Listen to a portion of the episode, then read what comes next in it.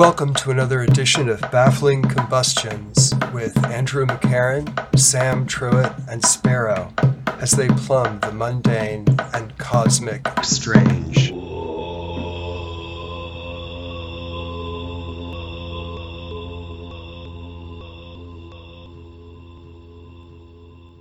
It itself is a manuscript. manuscripts that have perished. Okay. Okay, you ready? Yeah. Manus- manuscripts that have perished. Didn't it happen to Ralph Ellison that he worked for years on a second novel and his house burned down? Or Dr. Jekyll and Mr. Hyde, his wife didn't like it, so he threw it in the fire. A fire, a fire can destroy three years of work in 30 seconds. And depending on the strength of water, a flood can do that too. Mice can eat up a manuscript and tear it to shreds. It's interesting that Sappho's poems mostly are preserved by being used as to wrap mummies, torn into strips.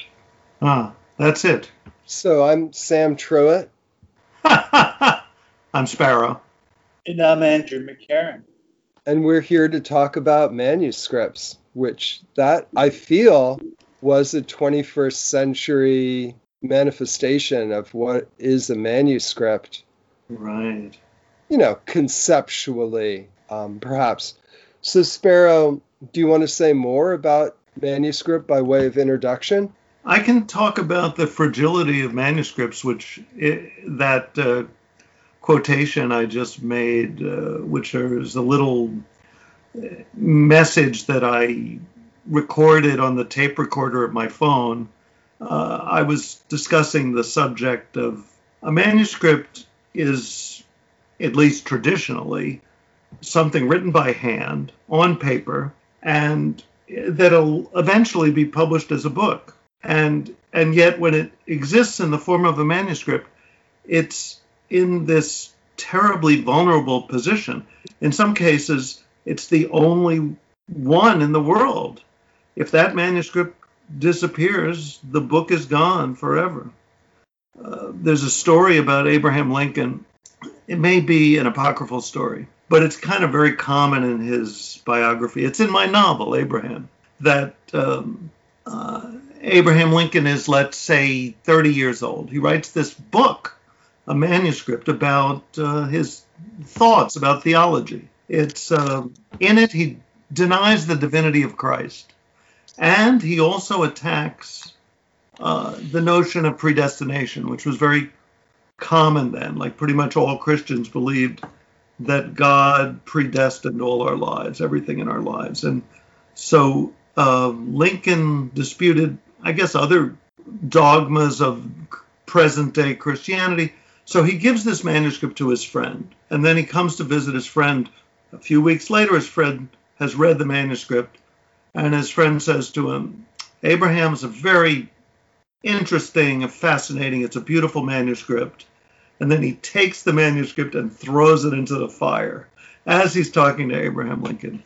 And he says, But if you publish this book, you will never have a life in politics. You know, so, uh, you know, that's why Lincoln was president because his friend burned up the manuscript. And that was the only copy, so it just ceased to exist entirely. The way Sappho's, uh, Sappho's poems would have ceased to exist if they hadn't been used to wrap mummies in Egypt. That, that the papyrus that they were written on was was torn into strips and used for mummies. That's how we have Yeah. almost all of Sappho's poems. Yeah, we only have it's we only have one complete poem, right? And the, the rest um, are fragments, right? I think Sappho. one was was quoted in some other manuscript by some uh, poet or I guess literary proto literary critic of uh, ancient Greece. yeah, it's interesting. I mean, the manuscript is uh, is a very fragile state. Hmm. you know and often as you say eh, there's a single copy of this thing the manuscript type yeah the, that initial thing and then um, it's kind of synonymous with poof you know like you have something and then you lose it and it's gone completely Hmm. gone. I mean, Henry Miller said, you know, no idea is ever forgotten. Hmm. But, you know, what's forgotten is is the the words that initially captured that idea and that there's the kind of virtue to that. You know, you can re articulate ideas, but never exactly in that original way. And then, you know, the whole history of literature is the history of lost manuscripts and sometimes found again, like Oh uh. Billy Budd. You know, Billy Budd is a good case in point. You know, that Oh, was a yeah. manuscript of Herman Melville's. Late in his life, he wrote it. Uh, after all of his like renunciations and et cetera, et cetera. I think that it was after he wrote Bartleby the Scrivener. He Hmm. didn't write all that much. He wrote that Billy Budd, and then it wasn't found for I think it was 70 plus or minus years. Oh yeah. Yeah, and or maybe not quite as long, 50, but you know, a considerable amount of time. Yeah, I think in the 20th century, maybe early Yeah, 20th it's kind of a- century. Perfect novella. Yeah, one one of my uh, favorites is Malcolm Lowry. Wrote a novel. It was after he wrote Ultramarine, and um, none of these novels came easy for him. Yeah, and he left it in a train, and then poof, you know, gone. Mhm. I know um, it seems every few years there's some manuscript that surfaces out of the Vatican Library. Ha! And in particular, I remember a story of I'm forgetting what century, but the um, the historian Procopius, Hmm. his his secret history of Justinian and Theodora. He wrote yeah, I- a uh, like a state sponsored history, and then he wrote a secret history in which he trashed the royals, and that surfaced in the Vatican Library. I don't know when, but centuries later. Yeah, it was written what around 500, something like that, 600.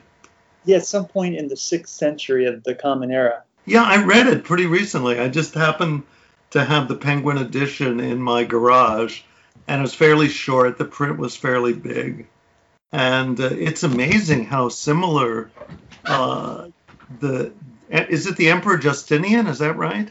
Procopius um, expounds upon Theodora's checkered past as a carnival performer who Justinian um, felt attracted to and took on as his queen, his wife, in His the empress. secret. Yeah, it's really it- similar to uh, Trump and Melania. Like Yeah. weirdly similar. Even Justinian, uh, what did he waste? He had an enormous uh, treasure chest of money from the Roman Empire, which had was still it was kind of in its last days, but still was very rich. And what did he waste the money on? Building a wall along the southern border of Italy to prevent it from being attacked. A wall along the southern border. You hear what I'm saying? and um, and get this, he was going to eventually be attacked and sacked by the uh, Vandals and the Goths from the north. This might predict that really America is eventually going to be conquered by Canada if uh, history follows its uh, pattern. You know, you heard it here first. Had a peak experience in my life, and maybe I was 18 or so. I don't know if it was um, prompted by my upbringing in the Catholic Church. Oh, I journeyed to New York City. It must have been about 19, 1995 or 1996, maybe 1996. Anyway, it was in the mid 90s, and I journeyed to New York City to the Whitney Museum in its Hmm. previous location to um, see Jack Kerouac's original On the Road scroll. I know it wasn't written by hand, it was typed, but just being in the presence of that really was a transformative experience. I, I wanted to touch the glass. It was it was like a religious relic or something. Mm-hmm. Um, and it was all unrolled, right? um, no, that was the. It was unrolled for a show um, at the public library, maybe ten years Yeah. later. Yeah, yeah, yeah. Yeah, I was at both of those shows. Yeah, my friends and I, the Unbearables, I'm in this group of radical writers, maybe you could call us the Unbearables, and we protested that uh, that show. It was a beat show at the Yes. at the Whitney. We were standing outside handing out leaflets. Um, I think I might have written the leaflet. because uh, it was uh, AT&T sponsored the Beats, and I was discussing the uh, whatever irony of uh, the corporate sponsorship of this, uh, you know, troop of anti-establishment characters. Maybe you handed me a leaflet as I was walking. yeah, maybe it changed your life. But I've, al- maybe I've always, used to take one. yeah, it's possible, although I doubt it. Uh, I've always been drawn to manuscripts. I remember when I was at Harvard Divinity School, going Hmm. to the library, which is the rare books library, just so I can I could get out um, Emily Dickinson poems and um, you know original manuscripts from the 19th century from authors I like. There's some Emerson stuff there, and you're able to hold the manuscripts um, under supervision and. It, it was like a religious experience. I, I'm wondering, do either of you feel that way about Uh-huh. manuscripts? You know, um, historically, I haven't particularly felt that way, um, but I'm, you know, rethinking that. You know, I've always felt as though, and it's, a, yeah, it's definitely a prejudice I'm seeking to explode. You know, that these are all um, vehicles, and that the, I mean, I certainly feel that way about books. You know, I don't care if it's like a super leather bound you Oh, know, gold embossed, you know, this and the, you know, the actual object. I mean, I have, you know, uh, extreme reverence for objects of art variously and, you know, and, you know, and particularly paintings and, and, you know, contemporary art particularly. But for uh, literature and for uh, writing things, I just feel like the different incarnations are just you know are just uh, different vehicles you know from getting one place to another. Does it really matter if you're in a chevy like if you're in a gremlin or Hmm. if you're riding in a silver shadow rolls royce you know you're still going to get there. It's just uh, you know just how you get there. It doesn't doesn't make too much diff. But you um, have uh, very nice cars, Sam. You drove me somewhere in your super uh, classy uh, convertible. Yeah, but that was the result of just a chance operation. I was super, you know, I needed a car. And, and, it, and somebody was selling a car on the side of the road. It was inexpensive, and it turned out to be a, you know, this BMW 325i, uh, you know, roadster with the, you know, convertible, and it's a nice car. No, I, I, um, actually though with manuscripts, there is a big difference, and I'm a big believer in the manuscript. I'm a big believer in the difference between the words as a means of mimesis, of conveying ideas, of their operation in terms of causing cognitive, emotional events. Whereas the manuscript interests me tremendously because that's the actual moment of the mm-hmm. mark. And that's the actual moment at which it happened. You know, as it moved from the invisible, the potential, the other side of the air to that point at which it actually became manifest in the world. That nativity is a is a profound event. So from that uh, uh, uh, aspect, yeah, definitely the manuscript is a um, is great.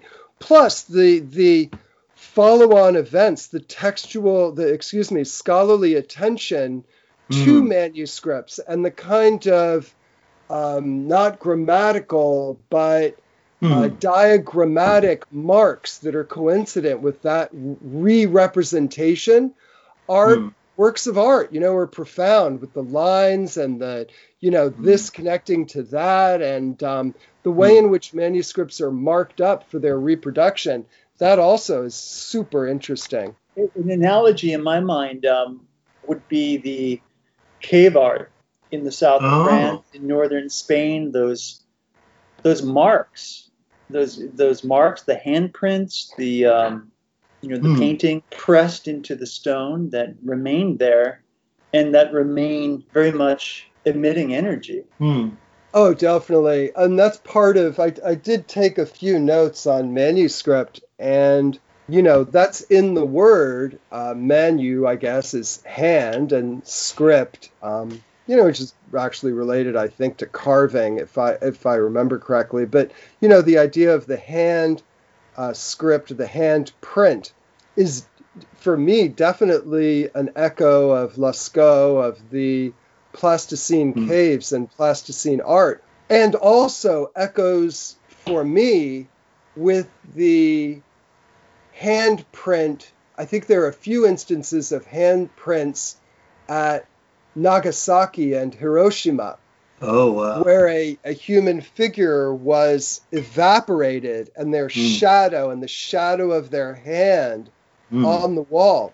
Also, uh, contemporaneously to those events, it are the handprints of people who were exterminated during the Oh. Second World War in the course of the final solution Hmm. at, and particularly Auschwitz, you know, and the sort of perfection of the uh, of that machine, where you have people that are dying, who the force of their of their dying of and pushing their hands into the wall. I don't know Hmm. if that's apocryphal. Is that true? I I thought I never heard that. there were handprints in down in those um, gas Gas chamber. So that sense of the human impression. Um, I wrote this note here: pressure of the hand Oh, I and see. the X of poesis. Hmm. I'm not sure what I meant by X, but I think I was using it in some notation. The Hmm. X, I think the mark or the X of poesis, who's to say? Huh. And then I wrote, oh my, and then I wrote to a making. Shall I read more of this note? Oh yeah. Yes. Yeah, all right. And then I wrote, America should dominate the manufacturing sector as we are a nation of poets. That's an echo of Whitman, right?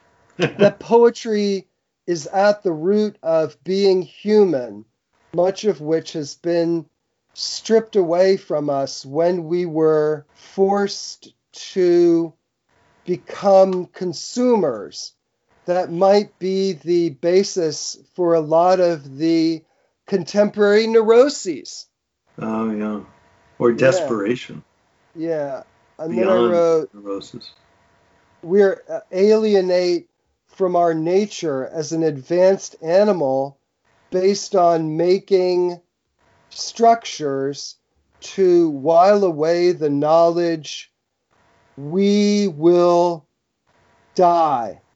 Ha! Thanks, Oh, Sam. Uh, with some uh, uh, made with some of those things that we make uh, made of words, you know. And then I, I guess I go into like making structures.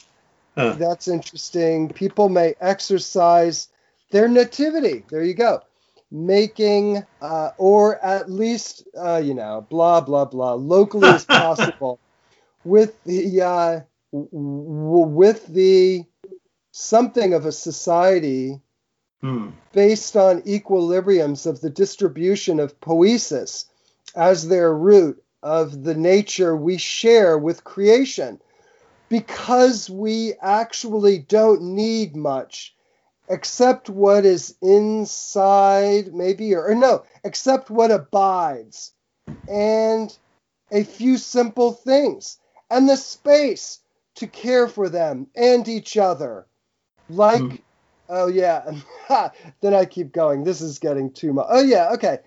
Uh, like this uh, street I live on could become if the right force hit it, and we were made to band and survive ourselves. Is oh late and curt every somewhere and make food and heat and bam, enough surplus to throw a party and become a cult. Hmm. Not a cult, but a cult. Yeah, I'm interested in Oh. cults right now. Oh, I thought he said a cult too. Yeah. so- Yeah, me okay, too. Maybe maybe we should. Well, Make a cult. the three of us. well, It's been spoken like of. We do form a our, uh, trinity. Oh yeah, that's true. Yeah. Sam, I really liked what I heard. I would love to um, see the manuscript itself. Yes.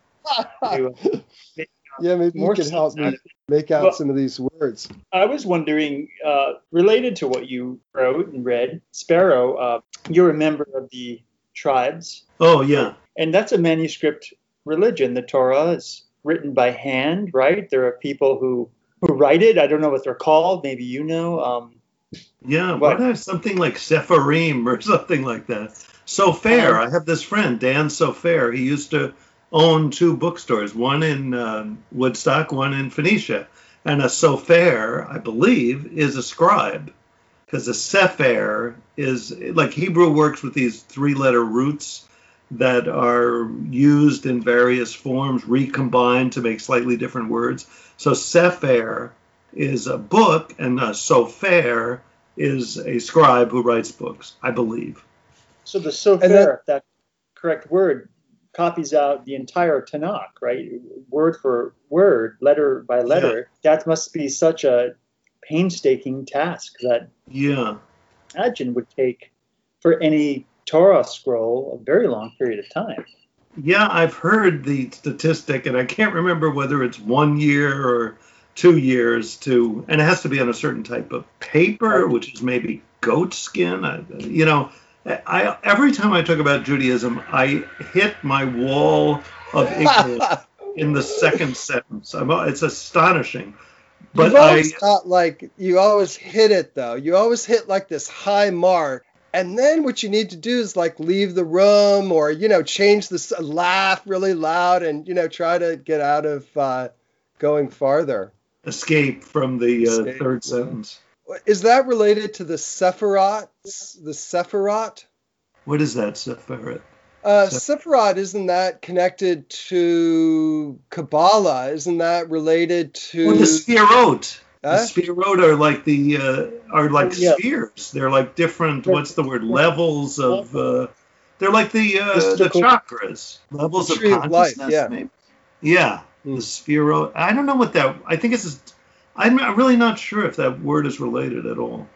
I mean, because as as Andrew was pointing out, like Judaism is a religion that is so kind of obsessed with the written word that it's possible that the word for metaphysical levels somehow comes from the word for book.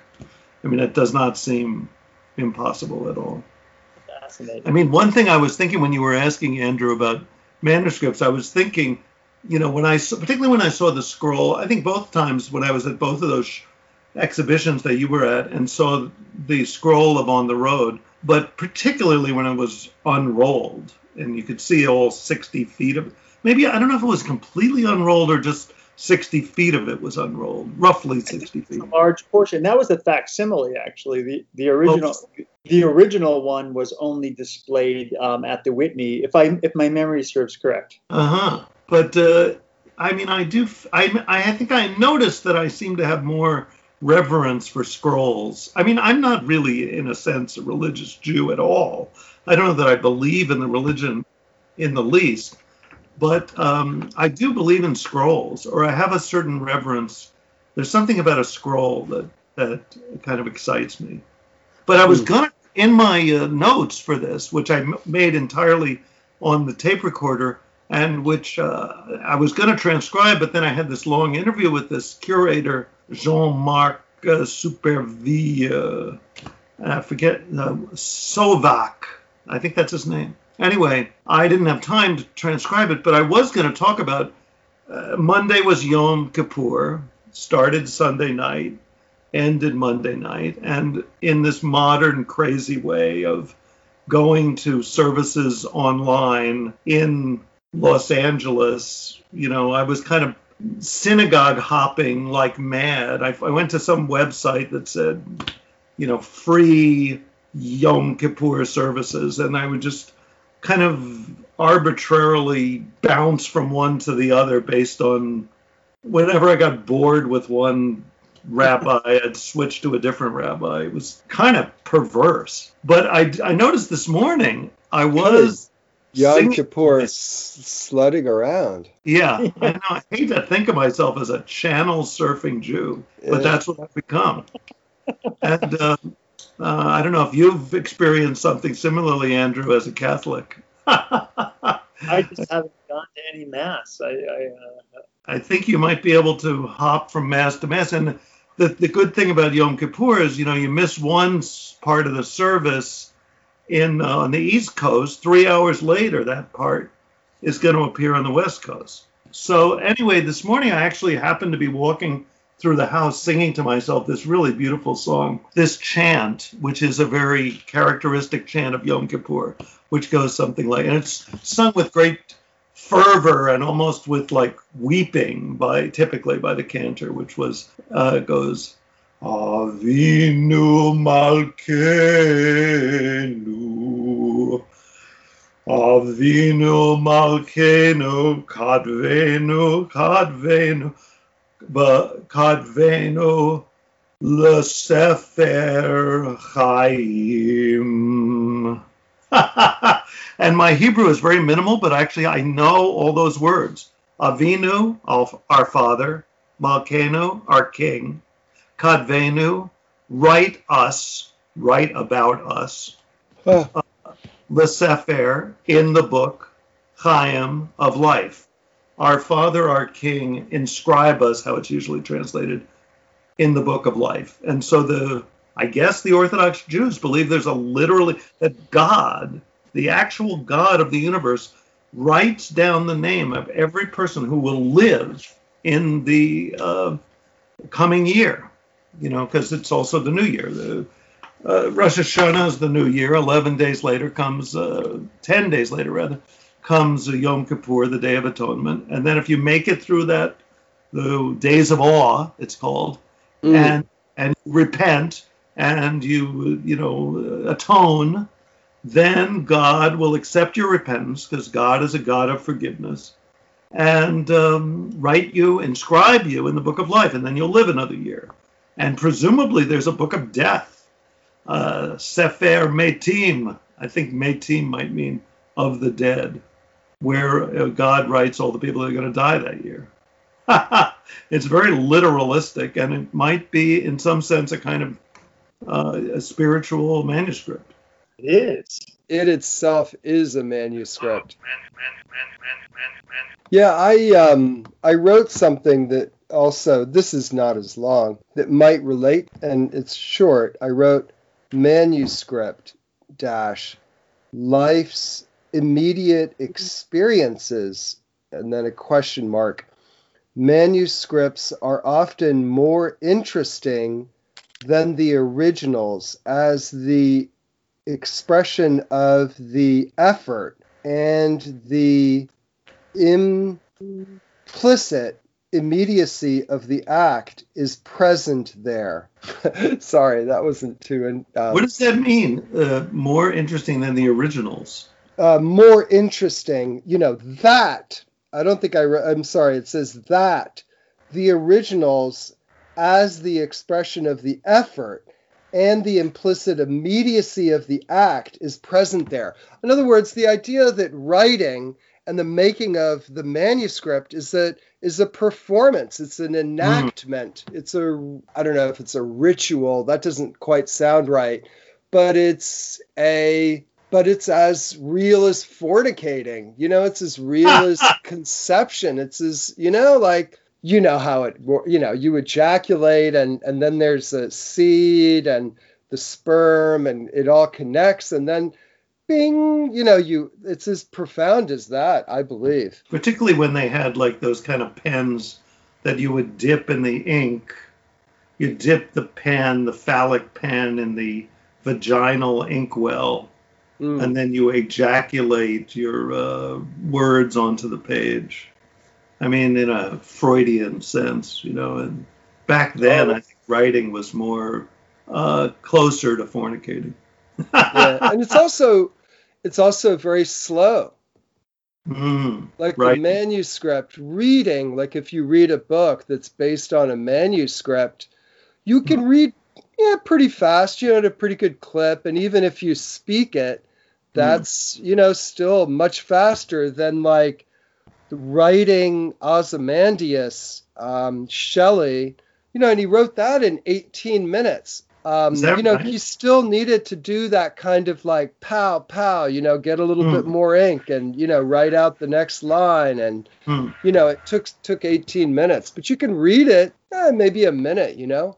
My Bless name it. is Ozymandias. Yeah, I I, just met a rewrote it. traveler from an antique land who said, I rewrote it like a week ago uh, as being about uh, Donald Trump. I am Oh. Trump, the chosen one. Look on my works, ye mighty, and dismay. Is that the term? Hmm. Is that the word phrase? Dis- Dismay. I, I think it's despair, but dismay. despair. Yes, despair. Look upon my works, ye mighty, and despair. Yeah. Yeah, it's a uh, sonnet. I never realized Ozymandias was a sonnet. But I do I do really want to circle back to this idea that we live in a state of manuscript. We live in a you know uh, Emerson very famously he's uh, well, Ralph Waldo Emerson very famously the Hmm. being is not something that you have it's something that you build Hmm. that you're building your being and that in that sense we're building or making this kind of book or making you know we're making something. But the process by which we make it is one of uh, manuscripture. You know this moment is you know where we're handling words handling speech handling these different tools. And this is Hmm. not a this is not the final product because we'll edit it you know we'll mess around with it and in the Hmm. same way you know the experiences that we go through many Hmm. times are fragmentary are Hmm. preoccupied are drifting sideways um, you know we're not in this state of like you know neurotic um, anxious inferiority impelling perfection by any means It does remind me of visiting my uncle the other day, Uncle Ben. He's 95. He's living in Woodstock at the moment. And, um, you know, he's in bad health. He's on oxygen. He's just diagnosed with COPD, whatever that is exactly. And, you know, he sleeps a lot during the day, but he's still very mentally aware. And uh, just talking to him, it's like you're looking at this person. I mean, his body is a kind of manuscript of his life. You know, it's kind of written, his life has written itself onto his body. And, um, you know, it's kind of a, he's a sweet person, I always thought. Kind of a fun person, glamorous in a way. Sure, I love that. I love the the idea that the body becomes a manuscript for the life, and there are marks on the body and scars, visible and invisible, Mm, creases in the face, right? yeah. The What is um, that famous line? By the age of 40, everyone has the face they deserve. Yeah, I don't know who said heard that. I don't know if it's I've- apocryphal. I've heard i it. thought abe lincoln might have said I think, like, yeah. according to my vast studies of Lincolnania, uh, you know, like 90% of the phrases attributed to Lincoln, he didn't say. Mm. Like, I don't think he said a man's leg should be long enough to reach to reach the ground. how long? How tall should someone be? It should be long enough. Your leg should be long enough to reach the ground. I don't think he said that. The Yeah, one just- thing that occurs to me is Ben Franklin Oh, um, and his saying into the space kind of of the manuscript. This was a um, what he had intended to have inscribed on his tombstone, um, but he didn't follow through on that. But I remember first seeing it at the New York Public Library. They had you know this kind of somewhat beautiful wooden scroll unfurled above a doorway and i think it was in the main uh, reading room but i'm not positive. and do you want me to do you want me to read this to you yeah. okay it's um the body of benjamin franklin printer like the cover of an old book its contents torn out and stripped of its lettering and gilding lies here food for worms. But the work shall not be wholly lost, for it will, as he believed, appear once more in a new and more perfect edition, corrected and amended by the author. Author with a capital A, you know. Oh, there are lots of capitals, yeah. Yeah, but I mean, Yeah, by the still- author, I think he means God, not Benjamin Franklin. But is that true? I think it's ambiguous, and that would be, you know, that would be appropriate for Franklin, and even in his early incarnation, in which there's a certain ambiguity about that. I'm not sure. you mean a certain agnosticism? Yeah, that the author, after you know he's left, and and, you know it starts to kind of um, kind of blow your mind, but you know that after in this afterlife in the um, Bardo, he's then able to read his own book and say, "Ah, you know what? I I think I I, I would prefer to you know take this passage out." You know, Hmm. and pow, it's gone, and oh, maybe I should have gone a little bit farther with this. So you add a little bit there. In other words, uh, in the place beyond time of infinite reflection, like Sparrow, your description of what heaven is, you know, which is study and Hmm. discourse and philosophizing, etc., you know, that there's an opportunity to, um, the Sufis, you know, practiced, um, or, you know, how to practice repairing your past. You know, that through meditation and through certain practices, you can fix the past. You can help Hmm. out, you know, your friend that Hmm. died of a heroin overdose. You can, you know, change things of the past to purify it. I think the Hmm. Mormons have a similar. Well, they pray for dead people. It's not exactly the same.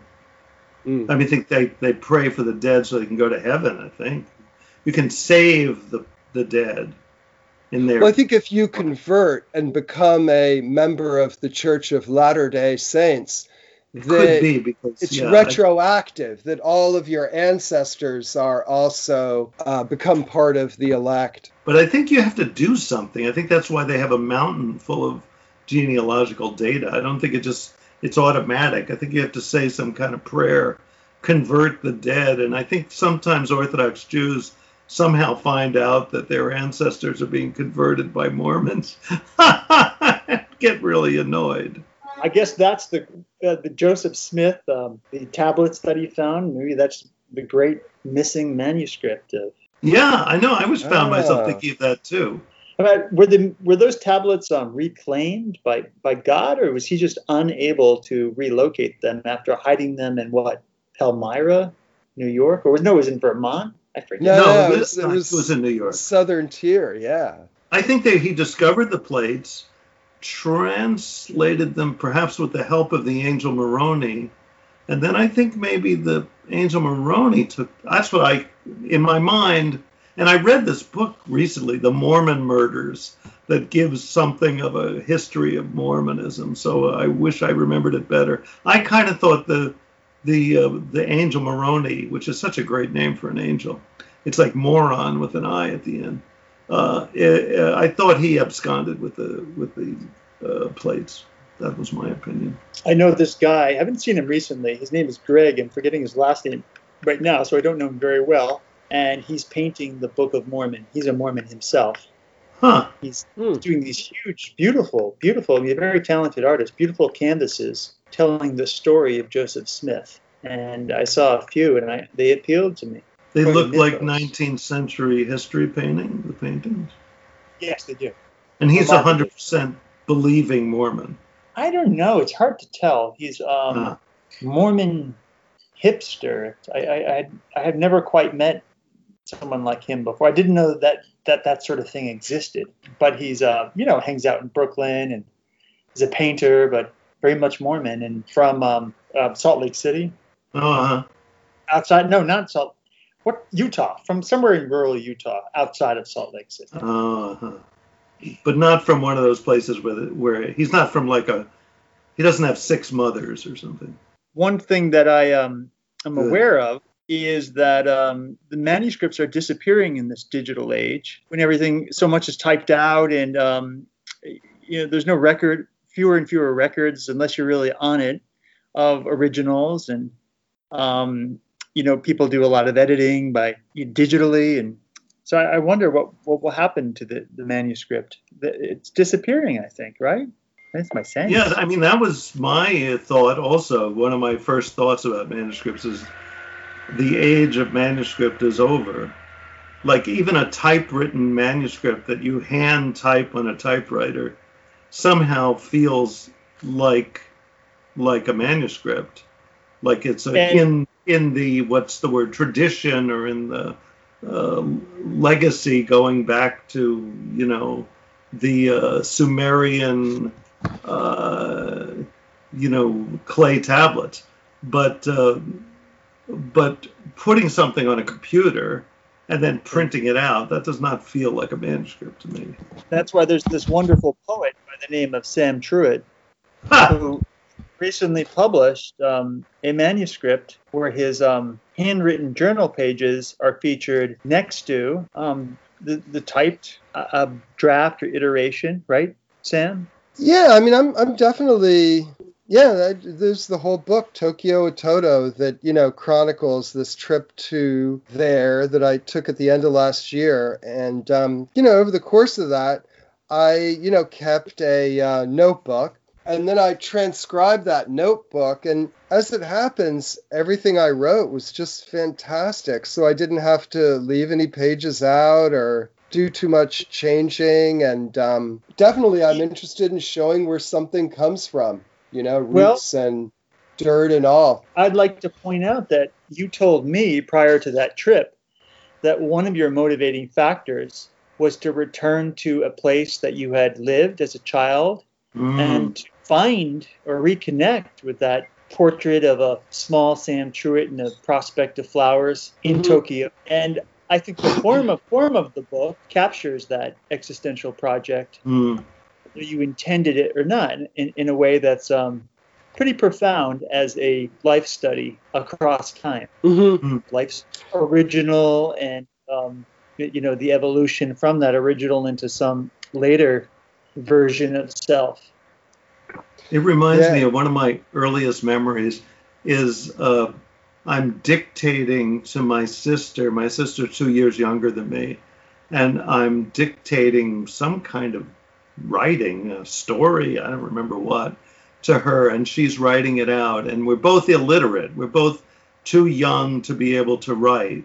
And she uh, doesn't know, she's just making marks on a piece of paper, you know and uh, and then she would fill up the page, then you know cast it aside, move on to the next page.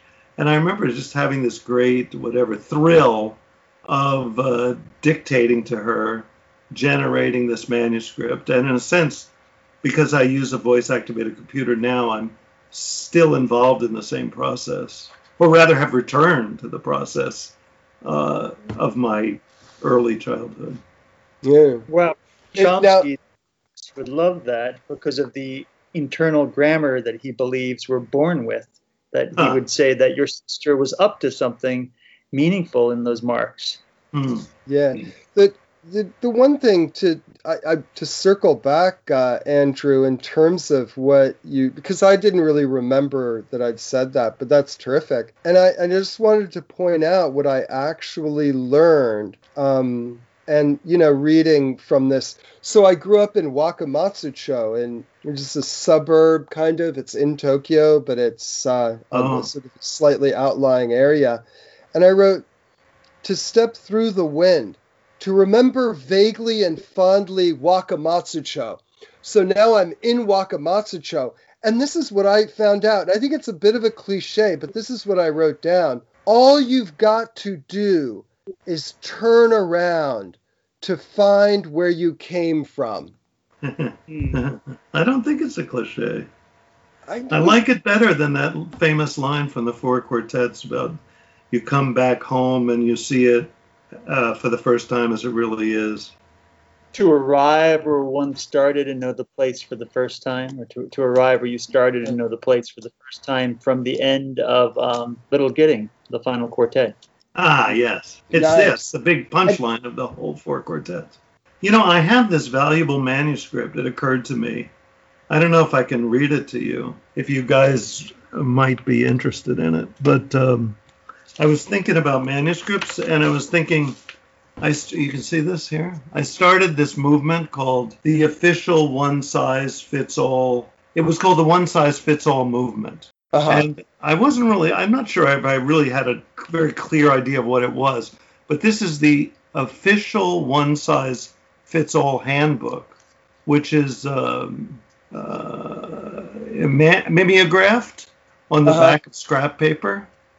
And it consists of a series of sort of questions, you know, that you're supposed to fill in the answers to. Uh-huh. And uh, this was uh, was filled in by Allen Ginsberg. So Really? this is like the only copy of this manuscript. So, uh, you know, in the world. So, can I read it to you? Yeah, that's Uh, super charming, and that actually is a valuable manuscript. I'm I not know. sure. Yeah, I'm not sure I know, it how sounds many like I'm joking. that's worth, but what?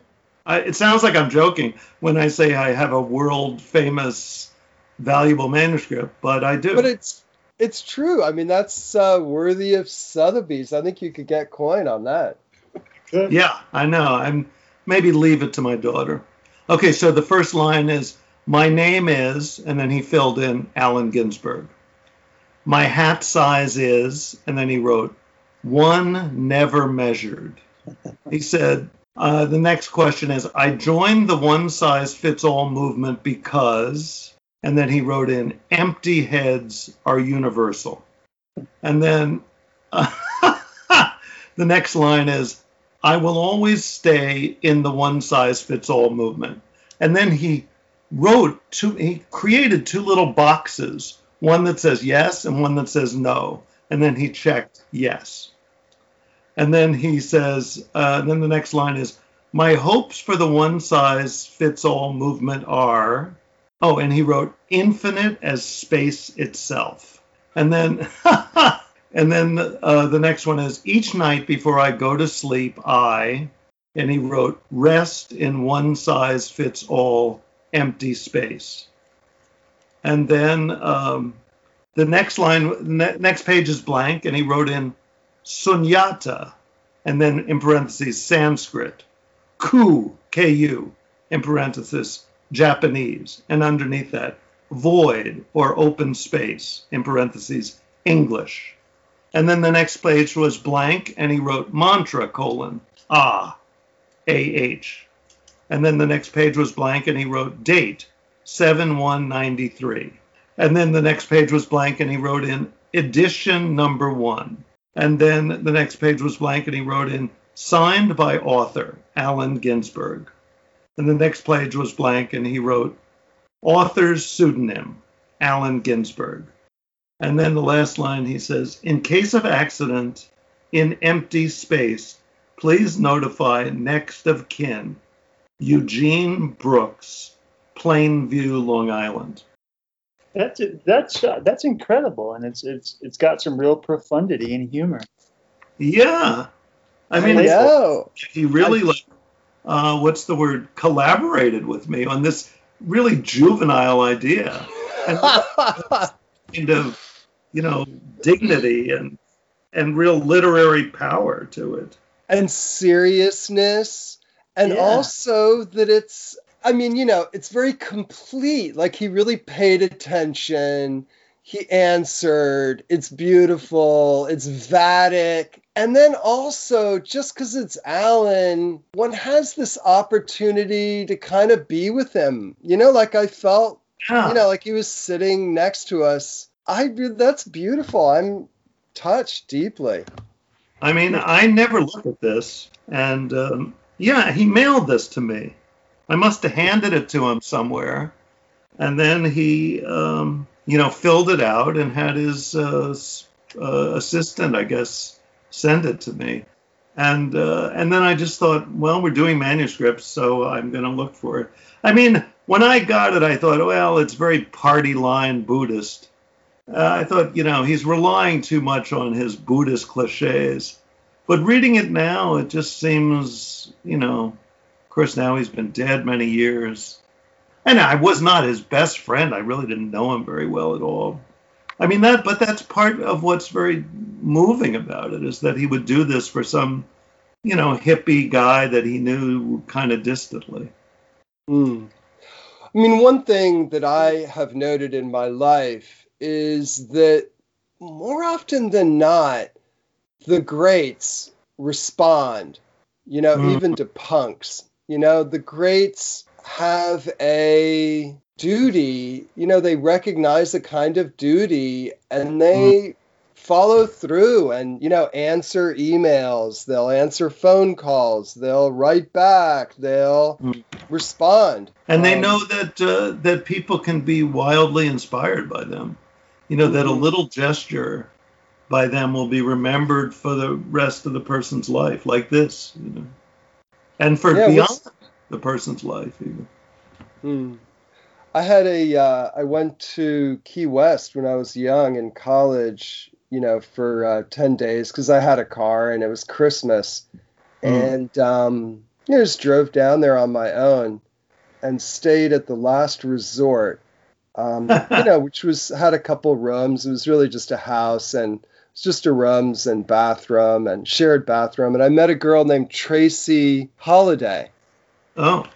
Yeah, her dad played jazz and she was down there. She was visiting her sister. And we had like this little mini affair. Wow. And it was like perfect. And she was from Plainview, New Jersey. I see. Plainview, Long Island.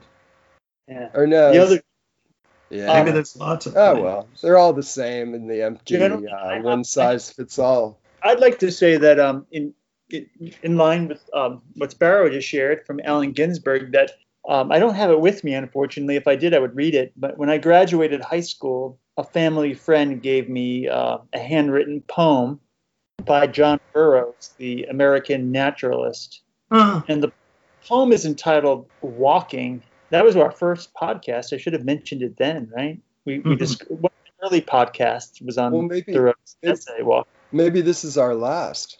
the last resort.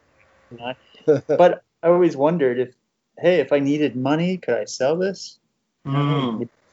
But I won't, I won't do that, of course. But I remember feeling that it was significant to have. But I don't think John Burroughs is really remembered in the same way that Allen Ginsberg is, right? Hmm. Do you know him? He's kind of famous in the Hudson Valley. I get the feeling. But uh, probably not widely known in the environmental movement outside of um, our region. Yeah. Yeah, I mean, there's room for a Burroughs annotated Burroughs, like a really tightly edited, um, oh, you know, pithy, couple hundred page, like the best of Burroughs. There probably is, you know, and there's a possibility of doing a uh, resurrection on his because I think he he wrote well, and and you know even from a regional standpoint, he wrote very specifically about the flora and fauna and living close to the ground and all those things that are particularly dear to us now.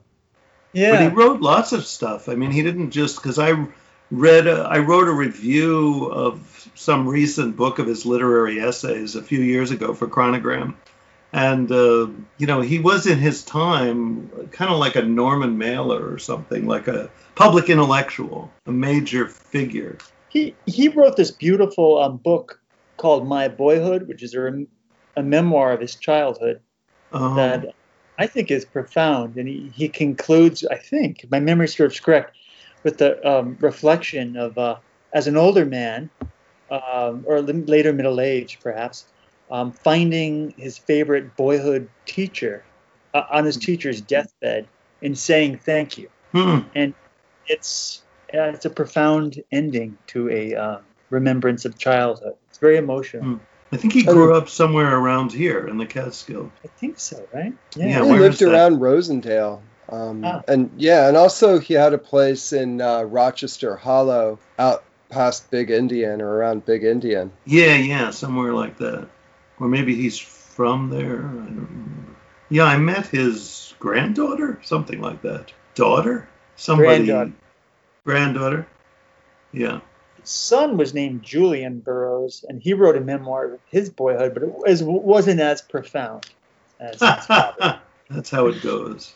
Like William Burroughs' son, oh, oh. who Oh, was hanging around the Naropa Institute when I was there in 1976. He wrote a book about cocaine. No, speed, I think. he wrote His father Speed- was a junkie.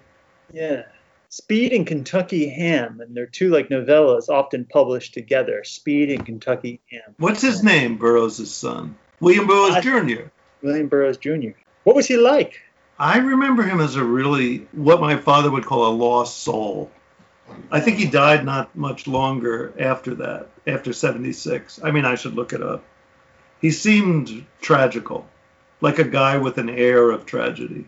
He's the Yeah. guy that, like, William Burroughs shot his mother in the head and killed her. You know, he's the son of that marriage, I believe, in Mexico City. You know, the mother Hmm. put a uh, champagne glass, martini glass maybe, on her head, and Burroughs tried to shoot it off like William Tell, missed and killed her Uh, but he um, was was I think uh, never went to jail for it. And this is the son, you know, so it's it's not the best. What's the word? Beginning of a lifetime, you know.